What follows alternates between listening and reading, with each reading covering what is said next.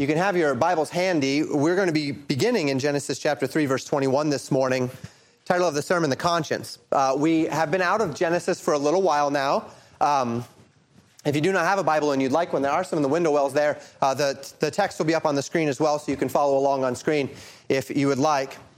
Um, we took a, several weeks off. We had a church picnic, and then I was out of town. And then last week we were uh, talking about the nature of our liberty in Christ and, and what the concept of liberty uh, calls us unto. So it's been a little while, and we are just wrapping up this week, uh, Genesis chapter 3. I regret that I didn't get to get this message in before the break. We could have just jumped right into Genesis 4 and kind of stayed in that headspace for the rest of Genesis 3. So I regret that we were not able to do that. However, I hope that we can get back into that headspace fairly quickly. And in doing, in, in a desire to do so, um, let's take a look at a few verses in Genesis 3 just to catch ourselves back up to speed. Recall that in chapter 3 we have the fall of man to sin. Uh, Adam eats of the fruit of the tree of the knowledge of good and evil, and when he does so, the eyes of he and his wife are open and they, they understand good and evil. And we've talked through the various elements of this as it relates to choices, as it relates to consequences. Uh, last time we were together, we talked about the glimmers of grace, right? That, that glimmer of grace that we see in the reality that following this great uh, sin and then the curse curse that God levies upon uh, the serpent and then the woman and then the man, we see this idea that God then clothes them. And he clothes them as an extension of his grace, as he clothes them to cover their, the shame of their nakedness, and in doing so extends that first, that first olive branch, as it were, of grace to man and woman a sign of great things that are to come, a promise that was given in verse 15. And that's where we're going to, Well, we begin in verse 14, in fact. And I'm, I'm going to read through the end of the chapter in verse 24. Again, we'll be kind of looking at verse 21 as the, begin, as, as the focus of our time today. Verse 14, the Bible says this The Lord God said unto the serpent, Because thou hast done this, thou art cursed above all cattle, and above every beast of the field. Upon thy belly shalt thou go, and dust shalt thou eat all the days of thy life. And I will put enmity between thee and the woman, between thy seed and her seed. It shall bruise thy head, that would be the seed of the woman, and thou shalt bruise his heel. That's the first promise of the, of the Messiah that would come. Verse 16, unto the woman he said, I will greatly multiply thy sorrow and thy conception. In sorrow shalt thou bring forth children, and thy desire shall be to thy husband, and he shall rule over thee. And unto Adam he said, Because thou hast hearkened unto the voice of thy wife, and hast eaten of the tree of which I commanded thee, saying, Thou shalt not eat of it, cursed is the ground for thy sake. In sorrow shalt thou eat of it all the days of thy life. Thorns also and thistles shall it bring forth to thee, and thou shalt eat the herb of the field. In the sweat of thy face shalt thou eat bread till thou return unto the ground, for out of it wast thou taken, for dust thou art, and unto dust shalt thou return. And Adam called his wife's name Eve because she was the mother of all living. Unto Adam also and to his wife did the Lord God make coats of skins and clothe them. There's that grace. And the Lord God said, Behold, the man is become as one of us to know good and evil. And now, lest he put forth his hand and take also of the tree of life and eat and live forever. Therefore, the Lord God sent him forth from the Garden of Eden to till the ground from whence he was taken. So he drove out the man, and he placed at the east of the Garden of Eden cherubims and a flaming sword, which turned every way to keep the way of the tree of life. So we've talked through all of those things already. I'm not going to rehash that which we have considered already in them. But we are going to look at this uh, at chapter 3 verse 21 again as we consider this concept of the conscience. The first chapters of the book of Genesis are tremendously significant.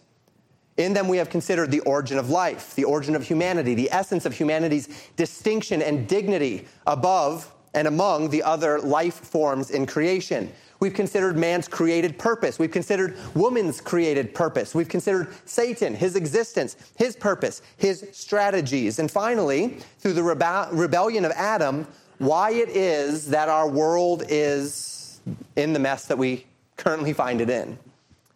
And all of these lessons have been taught in just these first three chapters of Genesis. And today, our final sermon here in Genesis chapter 3 we have one more lesson that I'd like us to consider before moving into Genesis 4, where we begin to consider uh, the first offspring, the first uh, offspring of man and woman, Cain and Abel, and the events surrounding their lives. So here we see in Genesis chapter 3, verse 21 Unto Adam also and to his wife did the Lord God make coats of skins and clothe them. God would cast Adam and Eve out of the garden lest they ate of the tree of life. But even before they were removed from the garden, God took the step of providing for them clothing to cover their nakedness. And we talked about that from the perspective of the consequences of sin, and we also talked about that from the perspective of God and His grace. This would be the first of an untold number of animals whose blood would be shed as a covering of sorts for the sins of man. Because from the very beginning, that which Paul teaches in Hebrews 9, verse 22, has been true that without the shedding of blood, there is no remission of sin. But there is something else worthy of note here. And that is the theme that we have traced regarding the fall of man for some weeks now. The theme of man's nakedness and the concept of man's nakedness. Genesis chapter 2, verse 25 told us this is the very last verse of Genesis chapter 2 that following the creation of woman for man, that the man and his wife were naked and they were not ashamed. And we mentioned that this was the case for two reasons. The first of those reasons is a concept that we find in Hebrews chapter 13, verse 4. The Bible tells us there that, the mar- that marriage is honorable in all things and the bed undefiled, so that there was quite literally no shame in their context, in their condition, eh, eh, in, in, this, in this way. But there's a second idea here and that's the idea that I want us to think a little bit more about. That as the scriptures trace this theme, that in Genesis chapter 2, verse 25, man and woman were there in the garden, and, and God had united them together, and they were naked and not ashamed. And yet, the minute, the moment that Adam took of the fruit of the tree of the knowledge of good and evil and he ate it, they recognized that they were naked and they were ashamed. And then God clothed them, covering their nakedness and thus covering their shame. And this was a concept that we talked about when we were in Genesis chapter 2 from Titus chapter 1, verse 15. And we'll come back to that in a little bit. Unto the pure, all things are pure, the scriptures tell us. But unto them that are defiled and unbelieving is nothing pure. But even their mind and conscience is defiled. Adam and Eve were clothed initially not just in innocence, but in spiritual virtue, there in Genesis chapter 2, verse 25 and absent the death of sin, they were able to live in this state of purity. But when Adam ate of that fruit, everything changed. Genesis chapter 3, verse 7 tells us that the moment that Adam and Eve ate of that fruit, they died spiritually separated from God. We spent a message talking about that. Did they keel over dead? No. Did the life that did the breath that was in them cease? To, did they cease functioning physically, biologically? No. But they were in that moment separated from God, and that's what death is in the Bible. That's how the Bible defines death. Death is separation. When we think of physical, biological death, it's the separation of the immaterial part of us, our spirit, from the material part of us, our body. When we think of death in the spiritual sense, it is the separation of our spirits from the life of God so that when the Bible says that we are all sinners and we are all dead in our trespasses and sins, the idea there is that we are separated from God because we are sinful. We are dead. We are living in death. Dead men walking. So they were spiritually, Adam and Eve were spiritually separated from God in that moment. The context of innocence and of virtue in which they operated was undone. They stepped out of that innocence, they stepped out of that virtue, and they step into a different context for living. And the first indication of this change of state, the first indication of the death into which they had fallen, was that they knew they were naked. And they were ashamed of their nakedness. And they covered their nakedness with fig leaves. And that takes us back to our context today. God confronts man, God confronts woman, God confronts serpent, each one is cursed in turn. And now the beginning of the rest of their lives commences. And it commences in this new context. And the first thing that God did, as we said, was cover them. His grace did not usher them back into the innocence that they once had. God extended to them grace. That grace did not usher them back into innocence. That was lost. But much to the contrary, the shame of one's nakedness would bake itself into the human heart and become the most basic and fundamental expression of man's awareness of his own sin and his own shame. And that's what I want to talk about with you today. This is a topic which is very relevant and increasingly so in our time. More so, perhaps, than it has been in the last 50 years of this country, since the sexual revolution of the 60s the time where we are seeing manifestations of shame and the rejection of manifestations of shame in our culture. And I hope that our time together can connect some important dots in the minds of God's people regarding this most basic manifestation of a man's conscience. And that is where we're actually going to spend most of our time today, talking about the concept of the conscience.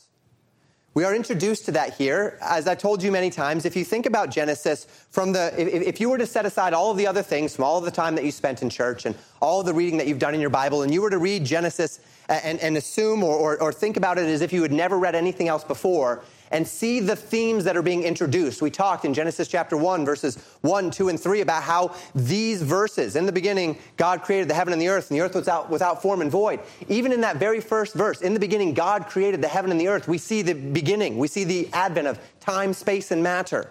And as time, space, and matter begin, we recognize that God, because He created time, space, and matter, exists outside of time, space, and matter. And if God exists outside of time, space, and matter, that tells us some things about God, right? in that God is outside of time, that means that he is omniscient, all knowing. He knows the end from the beginning. He is in all places at once because he created time, which means he's not bound by time. He's outside of time. In that God created matter, God is omnipotent. He is all powerful. If he created matter, if he stands outside of matter, then matter has no capacity to exert its force on him. Therefore, God is all powerful. In that God created space, He is omnipresent. He is everywhere at one time. Why? Because He created space, which means He's outside of space, which means space has no boundaries that, that bound Him, which means He is omnipotent, omnipresent, omniscient. We can find all of that out from Genesis 1 1. And so, as we walk through, we're actually seeing the first introduction to spiritual concepts. And here we find in this idea that Adam and Eve hid themselves because they knew they were naked, we find the first teaching in the Bible about this concept of the conscience. The idea of a conscience is that of an internal judgment of right and wrong.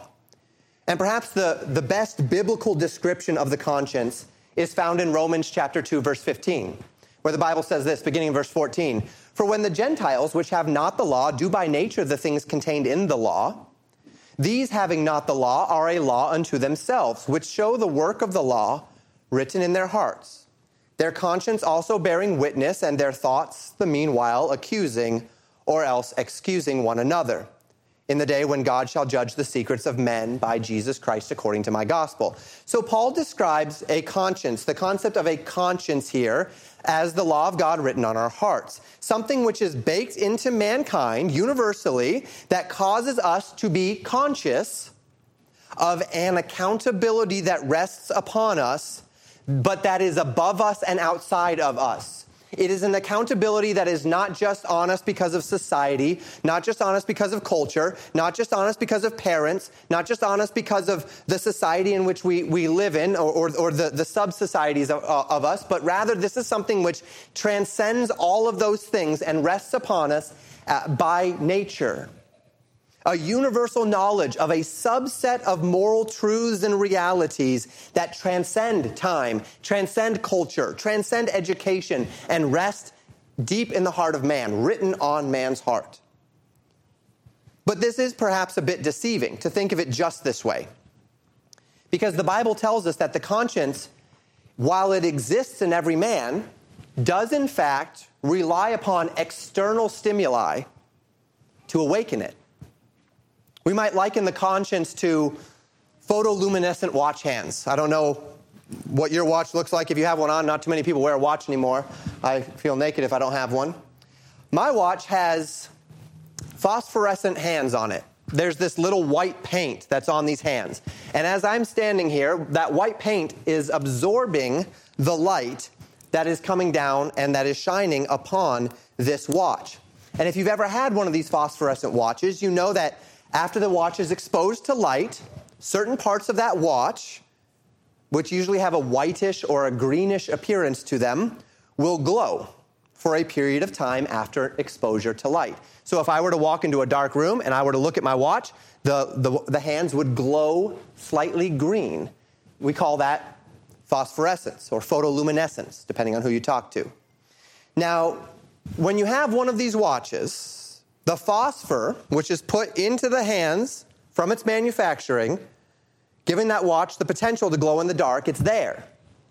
That phosphor is on this watch. It's not coming off of this watch, it's baked into the watch. But the capacity to glow is not activated until it's exposed to light. And once it's exposed to light, the electrons that are in the paint absorb the photons in the light that are brought, and, and, and it brings those electrons into a high energy state. The electron, then, as it slowly relaxes back into its default state, emits those photons back out, which we perceive as visible light. And once that electron works back down to its, its state at rest, it's no longer emitting any more photons, and there is no more light that is emitted, though in fact and in very deed, the, pho- the, the phosphorescent paint is still there. That's kind of like the conscience. As we would describe it then, the paint on which uh, the watch, uh, the paint that is on the watch, excuse me, as we would describe it, absorbs the light and then emits that light for a measure of time afterwards until all that absorbed light is dissipated, right? That's the layman's terms for it. It's a really good way to think of the conscience. From the moment that Adam ate of the tree of the garden, in the garden, man was endowed with this knowledge of good and evil, our conscience. And it resides in every man, and it has a baseline in every man, but its operation varies dramatically based upon the amount of stimulus that the conscience receives, the amount of light that it receives. Some of this stimulus is universal. Every man is exposed to it, and so every man's conscience is enlivened to certain basic realities. Paul teaches of this universal stimulus, what we often call general revelation in Romans chapter 1.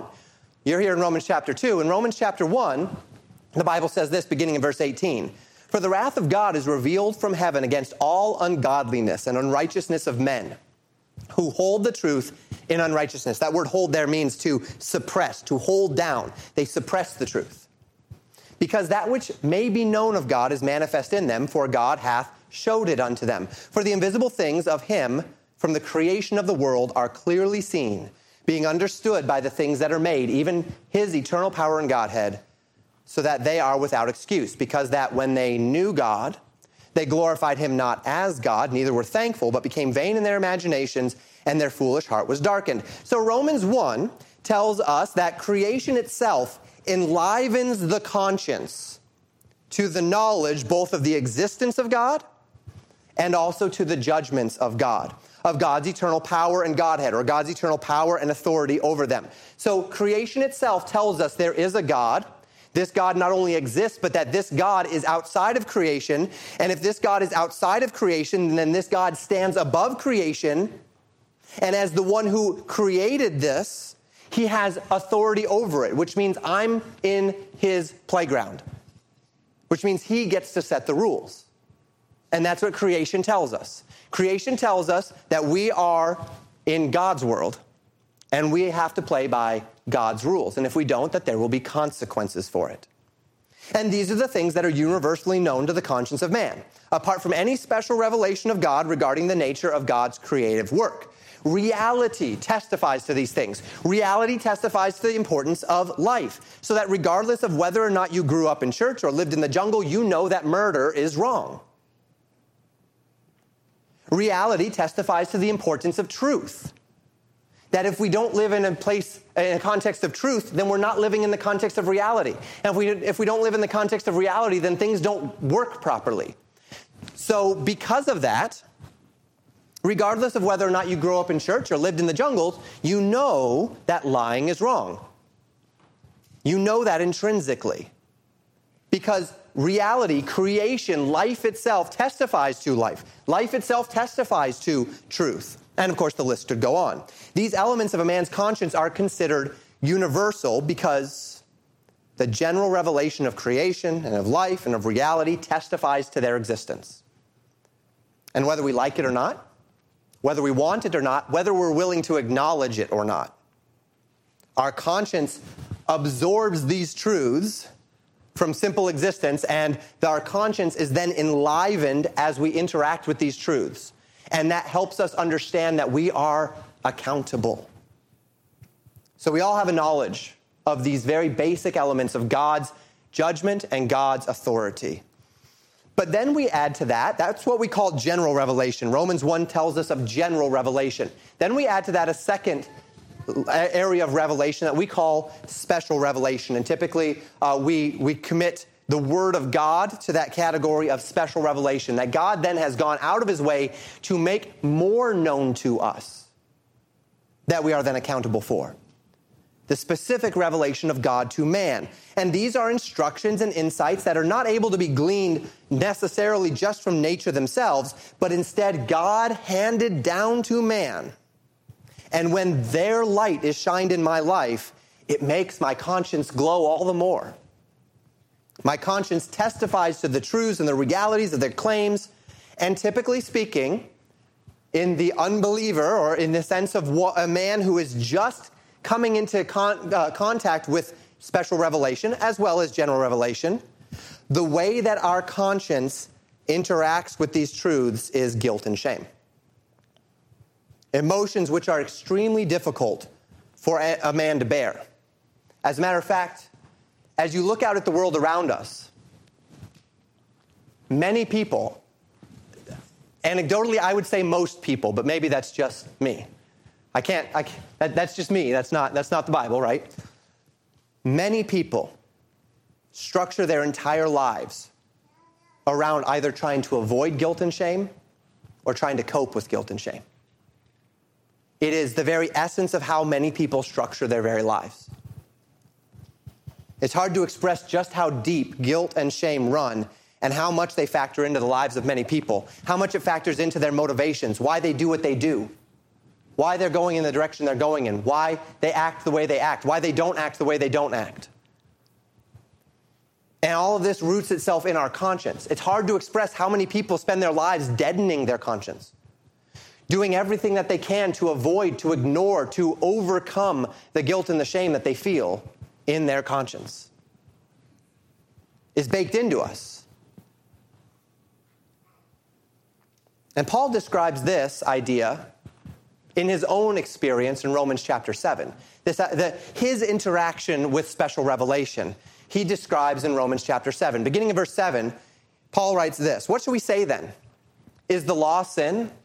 And when he see, speaks of the law here, he's speaking of the Old Testament law, that which um, he speaks of quite a bit in, in the book of Romans as it relates to man's relationship to the law. This would be the Ten Commandments and all of the laws that came from that. Paul, of course, being from a Jewish background and having uh, lived in that culture of Judaism along with many unto whom he was writing. So he asks this question Is the law sin? God forbid, he says. Nay, I had not known sin but by the law, for I had not known lust except the law had said, Thou shalt not covet. But sin, taking occasion by the commandment, wrought in me all manner of concupiscence, for without the law sin was dead. Notice what he's saying here. Outside of the law, before the law shined into his heart, it's not that sin did not exist, but it was not enlivened in his conscience. He was not aware of the depth of the depravity, of the shame, of the guilt into which he was actually operating until the light shined in and he said, Wow, I'm in darkness. It's like if I were walking around, uh, my, my, um, my, my children got some ice cream yesterday, and uh, my youngest son in particular, uh, we, we, we had, we had um, five uh, ice cream sandwiches, and then we had one chocolate drumstick left. And um, my son, as we were going to the freezer, he said, Can I have a drumstick? I said, I don't think we have any more left. And it turned out that we had one left. It was chocolate ice cream with the chocolate on top and the toffee and whatnot. So, um, so he got the drumstick. And uh, we went out to cut their hair afterwards. They're uh, nicely shorn today. And um, his face was just chocolate all over. So after his haircut, naturally, his face was chocolate and hair all over. Uh, he, he, had a nice beard, much nicer than mine. Um, and so my son just had chocolate all over his face. Now, here's the thing my son had chocolate all over his face, but he did not necessarily know he had chocolate all over his face because he had not looked in a mirror yet, right? And before you look in a mirror, you may touch your face and say, Oh, I've got, I've got a little something on my face there. And you, you, you may know that you have a little something on your face, but then you go and you stand before a mirror and you say, Oh, I have something on my face, right? When you, are, when, when, when you flick a light on and you look at yourself in a mirror, when you are illuminated to your condition, it, it, it brings a whole new level of awareness, right? As to who you are and where you stand. I might not know that I have a problem until I flick a light on in the morning, and uh, not my hair's going everywhere because that doesn't happen anymore. But but your hair's going everywhere, or or uh, you've got something stuck in your teeth, or whatever it might be, and you are dealing with this. And now, because you have seen it, you're aware of it, and now you you act accordingly, right? You clean up your face, you brush your hair, you you take get you brush your teeth, whatever it might be, to deal with the problem at hand. So Paul says that without the law, sin was dead. That doesn't mean that sin wasn't sin. All that means is that in his conscience, he was not aware of it. Then the law shined in, it flicked a light on, and he said, Wow, my heart is messy. Verse 9 For I was alive without the law once, but when the commandment came, sin revived and I died. And the commandment, which was ordained to life, I found to be unto death. For sin, taking occasion by the commandment, deceived me, and by it slew me. Wherefore, the law is holy, and the commandment holy, and just, and good. Then he asks in verse 13, Was then that which is good made death unto me? God forbid. The law is not what was causing him to die. He was already dead. The law is what caused him to see he was dead. The law wasn't the problem. He was the problem. The law simply showed it. But unfortunately, what man does is he does this he kills the messenger. Man always kills the messenger, doesn't he? That's the old, that's the old idiom. Don't kill the messenger. I'm just the messenger. Don't take it out on me. We always take it out on the messenger. The law is the messenger. The law is the one that tells me I'm, I've got a problem. And then people say, aha, the law is the problem. So we got to get rid of that law. We've got to get rid of the, the moral consciousness. Well, you can get rid of the moral consciousness all day, but you can't get rid of the reality that it's there. God has designed this place, and whether, when, I, I, I, can buy a new furnace and it starts clinking and clanking. And I say, hmm, I'm just going to take this manual and throw it out. And I can throw out the manual and say, everything's fine. And I know everything's fine because I didn't read anything in the manual that says what the problem is. Well, that's because you threw the manual away. Yeah, I threw the manual away, but there's no manual. Therefore, that clinking must be okay. Things must be fine. Well, no, something's wrong. It's obvious something's wrong. I just threw away the book that tells me what is wrong. I threw away the book that's going to tell me what the problem is. And so Paul says here that sin, uh, that, that the law was not the problem. He says, God forbid, but sin, that it might appear sin, working death in me by that which is good, that sin by the commandment might become exceeding sinful. Paul speaks of the revelation of God's law there's a, a subset of God's design principles which Paul did not know about until the law of God enlivened his conscience to them. He says, I had not known lust until the Bible said, Thou shalt not covet. But notice as well what he says I was alive without the law once, but when the commandment came, sin revived and I died. The idea here is that Paul, when Paul did hear the righteous standard, his conscience immediately testified to the truth of it within him. It was activated by that light. Those little electrons began moving. He began emanating that light in the watch analogy. And then what did he feel? He says, I died. He felt his separation from God. He felt the shame and the guilt of the reality of his separation. And that's how the conscience works. When the light of God's truth shines upon it, Man's conscience is enlivened, is excited by that light, and this testifies to the spirit of man of the truths of the claim. Now, of course, when my watch is, is um, exposed to light, I look and I say, wow, there's no downside here. I can see my watch hands. And there's actually no downside to our conscience being enlivened either in the spiritual sense. But that's not how we feel about it, right? We feel that guilt and we say, I want that to go away. I don't like that guilt. I don't like that shame. I don't like that feeling. I don't want that feeling. How do I fix that feeling? And as I said, men spend their entire lives trying to fix that feeling. I sit across from people in the jail every week addicts, drunkards. And the reason why they're addicts and drunkards is because they're trying to fix that feeling. We try to fix that feeling by buying stuff. We try to fix that feeling by eating too much. We try to fix that feeling by, by, by marking ourselves, by, by, by, by, by distracting ourselves. We try to fix that feeling by falling into complete amusement. What does amusement mean, right? Amuse, not thinking. Amusement's a wonderful thing in its place. But if I live in the context of constant amusement, all I'm doing is I am avoiding life. I am stepping outside of life and I am living in a context of distraction because as long as I'm distracted, I don't have to take a look at myself in the mirror. And as long as I don't have to take a look at myself in the mirror, I don't have to feel what I know I'm going to feel when I actually do see myself. And so we don't like the conscience from our natural dead state. But just like the hands on the watch, our conscience is extremely valuable. It's a gift from God. Why? Well, it wouldn't be a gift from God if God simply gave us the conscience so that we could know how doomed we are. The reason it's a gift from God is because God solved the problem, right? Because the Bible tells us that while we were yet sinners, Christ died for us. That the wages of sin is death, but the gift of God is eternal life through Jesus Christ our Lord. That what the law could not do, and that it was weak through the flesh, God sending his own son in the likeness of sinful flesh, condemning sin in the flesh, did for us when Jesus died on the cross. He paid for our sin. He took our sin so that anyone who will believe on the name of the Lord Jesus Christ will be saved and his conscience will be freed. I'm getting ahead of myself. So, this is how the conscience works. When the light of God's truth shines upon it, it testifies to the spirit of man of the truths of those claims. Now, there's one more thing about the conscience that must be stated before we consider the particular manifestation of conscience that we see God working on in Genesis chapter 3. And that is that the conscience can be both calloused and defiled. And this is something that we need to warn ourselves about.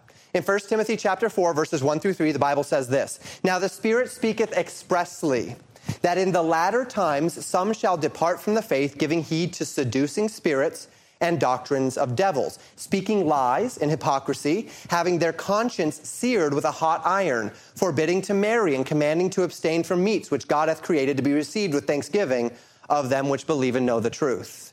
So here we find Paul speak to the idea of the conscience being seared with a hot iron. I, I trust you can see whenever you read 1 Timothy 4, verses 1 through 3 uh, I trust you can see how that is re- being reflected in our society today.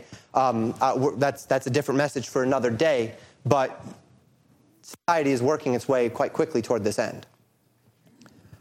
But we, we focus in on this idea, mm, verses two, uh, verse 2, about the conscience being seared with a hot iron. There are a couple of possible ideas to this, both of which seem to be valid biblical concepts as it relates to the conscience.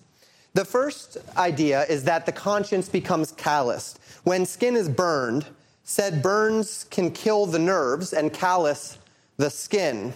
Calluses are grown on our skin as a natural defense against damage. Hard areas of skin are formed in order to protect the stuff underneath, right? And to protect the skin from cuts and blisters. A part of this process is that the nerves are no longer sensitive in that area. So wherever you've grown calluses, most of us, that would be on our hands and on our feet. Uh, wherever you've grown those calluses, uh, not only is that skin tougher and thicker, but you're going to notice that your nerves are not as sensitive in those areas because there, there's a deadening of the nerves and a growing of skin above those nerves as a part of the process of protecting your body against the wear and the tear on those nerves. And that's what we call a callus, right, or callousing. And the same thing can happen to a conscience, where one persists in sin for so long, has gotten so many of the cuts and the scrapes and the bruises, and has not uh, gone to God for the healing balm by which uh, He forgives us and then makes our, our hearts again supple or sensitive to the things of the Word of God. And if we persist in unconfessed sin for long enough, we ignore the pangs of the conscience for so long. Uh, we actually, our spirits develop a resistance to our own conscience, to where, whereas before we felt very deeply a certain, uh, a, a, certain offense, um, we, we stop feeling that. It's like it's the same offense, it's the same context. We still know it's wrong. So we're not talking about a weaker brethren principle where someone's conscience is overactive and then over time they they, they, they uh, round out a little bit. We're talking about someone who's doing something they know it's wrong, but they persist in that wrong and they stop feeling the pangs of their conscience because they are calloused. And that could be the idea of the, the conscience being seared with a hot iron. The other possible idea here is, is more akin to, um, to branding, the, the idea of, of, branding, which is, is a little bit more along the lines of what the words in the text here are actually saying the searing with a hot iron, that the conscience is hijacked.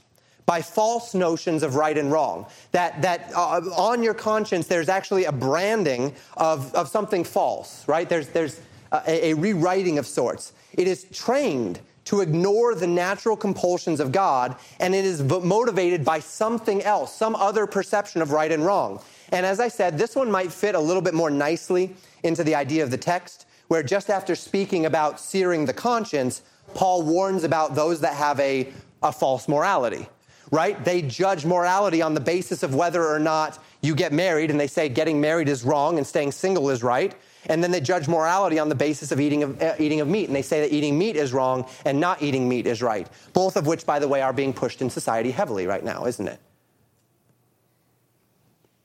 And they, they elevate these things to their moral standard. And their conscience is actually working on them on these ideas. So their conscience is falsely accusing them of things which God has said are, are, are good and right but their conscience is saying is wrong because their conscience has been seared, it has been twisted, it has been perverted. They believe these things are wrong while naturally ignoring things that the Word of God says are truly wrong. Either way, however, whichever one of those two ideas is intended to be reflected here in the text, we find regarding the conscience that it can be harmed in order that it would cease to function in its natural and designed way. And in, in an unbeliever's context, in the idea of, of one who is dead in their trespasses and sins, this is a net positive. They don't have to feel those pangs anymore. The pangs of, of, of their conscience or, or, its warped so that the pangs of their conscience are only activated by the things which are uh, absolutely within their control. And this is what a lot of ritualistic religious people do. They actually twist their conscience to where the things that they feel bad about are the things that are utterly within their control to change, while ignoring the things that God has actually said are the problem. This is what Jesus said to the Pharisees, right? That they are outside, their, their cups are clean or they're whited sepulchres, but inside they were full of dead men's bones.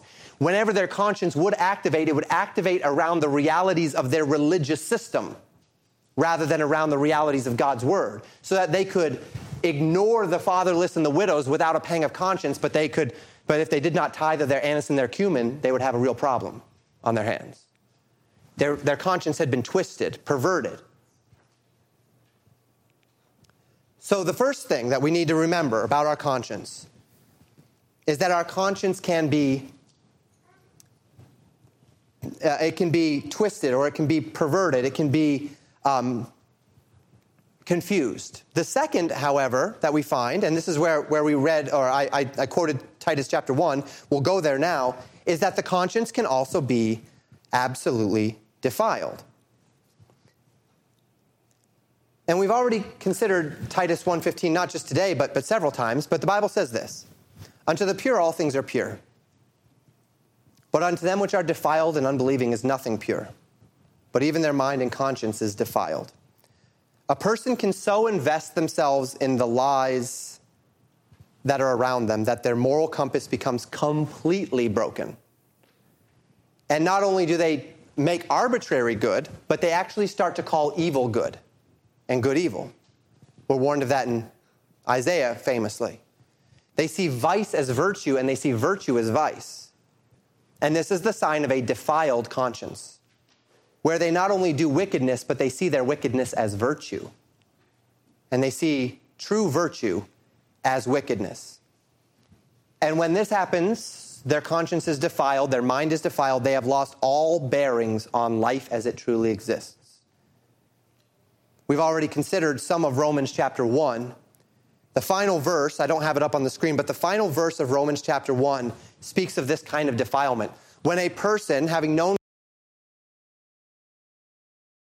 His foolish heart is darkened, professing himself to be wise, he becomes a fool, and he elevates the creature above the creator. The final verse of Romans 1 says this Speaking of these people, who, knowing the judgment of God, that they which commit such things are worthy of death, not only do the same, but take pleasure in them that do them.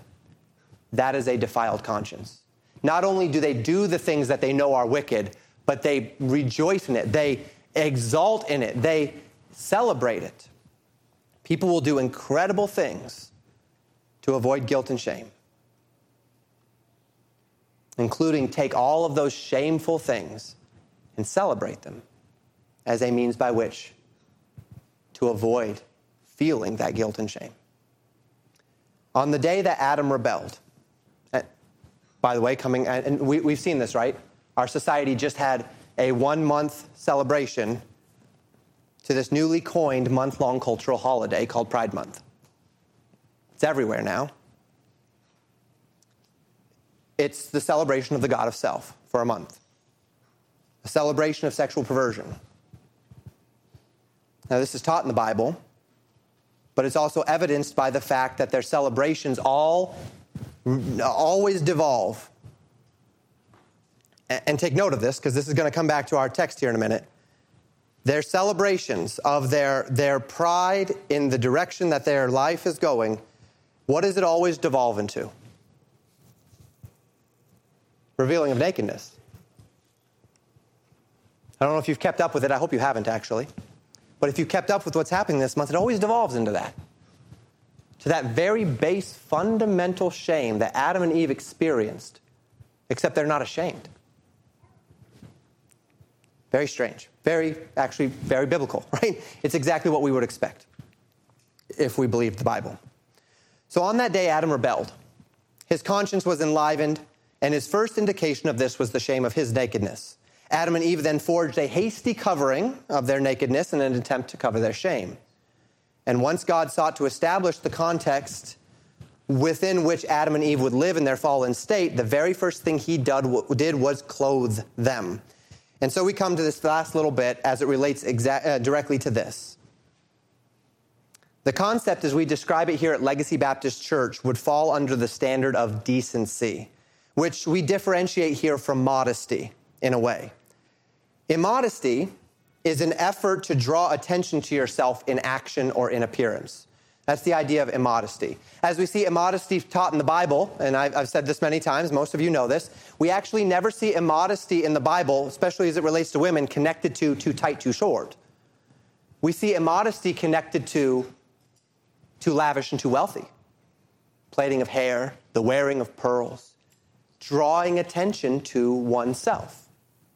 Now, that doesn't mean too tight, too short is not a part of it, but there is actually a distinction between the idea of immodesty, which is a much broader canopy as it relates to drawing undue attention to yourself, and indecency, which is the revealing of one's nakedness. Indecency is an action or an appearance which offends other principles of action and appearance, such as holiness, temperance, virtue. Those things are what we would call indecent things. Adam and Eve felt the shame of their nakedness because in their fallen state, nakedness rested outside of virtue, therefore it was indecent. So they covered themselves, and consequently, then God would cover them.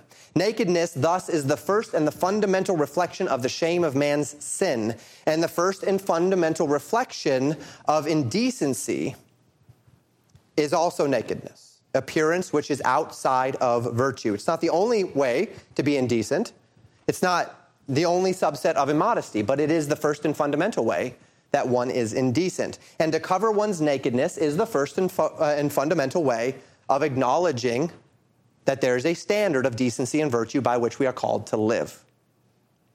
And this is the case. And if this is the case, then what we would expect to see is that as a culture or a subculture, seeks more to reflect honor to the Lord's name and to live in virtue, one of the things that they will do, man and woman alike, will be to cover their nakedness.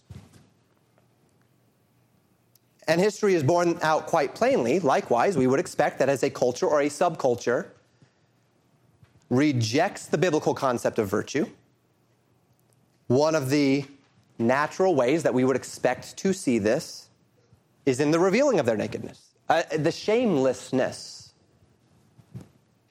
of a culture. History has borne this out, hasn't it? That as Christianity took hold, first upon the Roman world, and then, of course, certainly after the Reformation, in various church subcultures and times and places throughout time, a unique zeal for the truths of God's word has always compelled people to live in a manner that reflects virtue. And a part of that is that they cover their nakedness.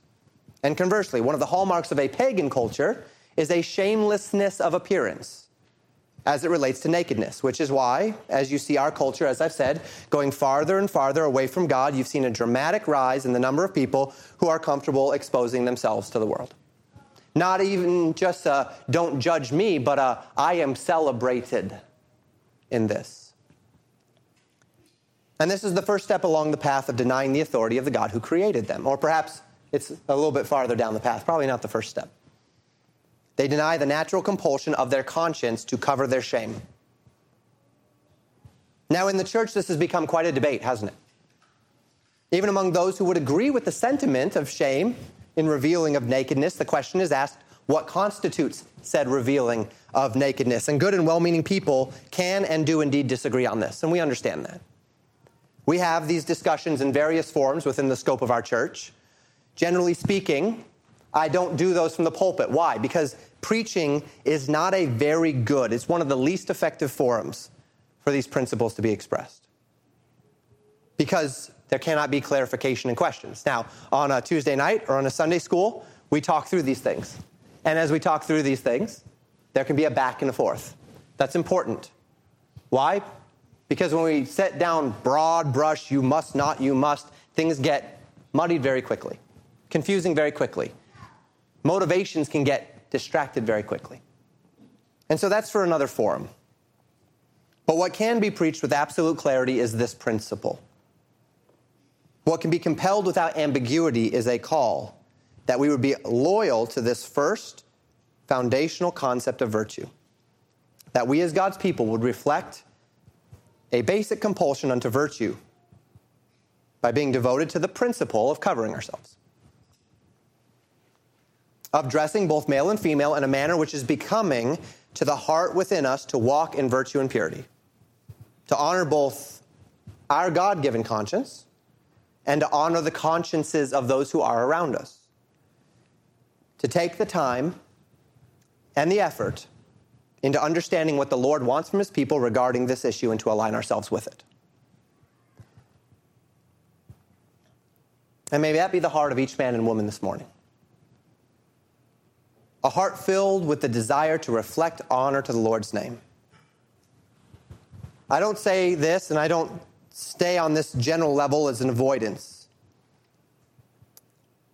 but rather so that we can understand that the principle is what we are called to. And this is what we know. This is what Jesus said even to the Pharisees when he told them that the, the outside of their cup was clean, but the inside of their cup, cup was filthy, that the outside of the tombs were whited and beautiful, but the inside were full of dead men's bones. There is a tendency in any issue like this to fix the outside without ever fixing the heart.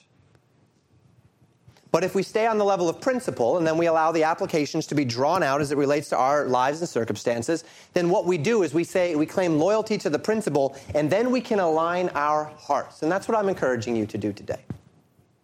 As we think through this principle, first of the conscience and our relationship to our conscience, and then giving way to this principle of covering The desire is that our hearts would be filled with a compulsion to honor the Lord, to align ourselves with virtue in every form, to avoid the hallmarks of a conscience which is calloused or a conscience which is defiled. That in the midst of a people, that would be our society, which do not understand the connection between conscience and virtue, we might be a people who exemplify both. That we might be a testimony to those that are without and also to those that are within of the virtue of the glory of God. Now, as I've said all of this, I mentioned already the, the connection between conscience and the work that Jesus did on the cross. And the reason why we mention that is because what Paul says in his word is that when one comes to a saving knowledge of Jesus Christ, their conscience is freed. The idea there is not that you no longer feel the pangs of conscience when you're doing wrong but much to the rather it is that you know when you are dealing with the pangs of conscience because of some place where the light of the Word of God or the light of general revelation has shined and you recognize that you have fallen short. You don't have to rest in guilt and shame and fear over those things. And why? Because Christ has borne it all on the cross. So instead, you know, and this is what we're going to begin learning tonight in 1 John as our series begins, what you know is that you can flee to the cross, you can confess your sin. God is faithful and just to forgive you of your sin, to cleanse you from all unrighteousness, which then brings you back to a state of fellowship with the Lord, and you can walk in cleansing, in, in, a, in a cleansed conscience, so that you don't ever have to rest under the weight of guilt and of shame. These are not Christian principles guilt, shame, fear. Christ took these on the cross. To that end, if you're a believer here today and you're resting under guilt, shame, and fear, you're not supposed to be. Christ bore those on the cross. And if you're feeling that weight, the Bible gives us the solution. We come to the Lord, we repent, we realign, we confess, we acknowledge our sin, we leave it with Him, we recognize that Christ took it on the cross, and we walk away forgiven. And we can do it every time. We can do it moment by moment. We can do it at the moment of our sin. We can be brought back into fellowship so that we don't have to live in that place. Our conscience doing us a great service of showing us that there's something wrong. But thank God through Jesus Christ, the solution has been made available for us to get it fixed. Now, the unbeliever, the solution is there too. You just haven't received it yet. But as I said already, the Bible tells us for God so loved the world that he gave his only begotten Son Whosoever believeth in him should not perish, but have everlasting life. If you rest under the shame and the weight of that guilt, maybe you don't anymore because you're, you're under constant distraction. You have, you have distracted yourself away, but the moment that you start to think about yourself, the moment you start to look inward, the moment you're no longer distracted, the moment there's no longer something to do, the moment there's no longer something to divert your time, and, and in our culture, there's a lot of things that can divert your time. But the moment you're not there, you dread it because you know what's going to happen. What's going to bubble up is immediately shame or depression or fear or guilt. These things are going to bubble up, and so you keep yourself distracted, you keep yourself busy. Or, maybe you, you, you've not been successful at that, and you are struggling, and you're really, really struggling because you can't anymore avoid, get past the guilt, the shame, the fear.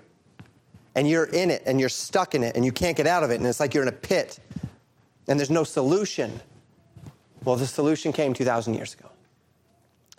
God sent his only begotten Son to die on the cross for you.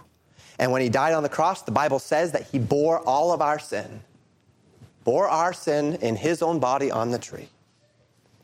2 Corinthians 5 telling us, He hath made, that's the Father, hath made him, the Son, to be sin for us, who knew no sin. For what reason? That we might be made the righteousness of God in him.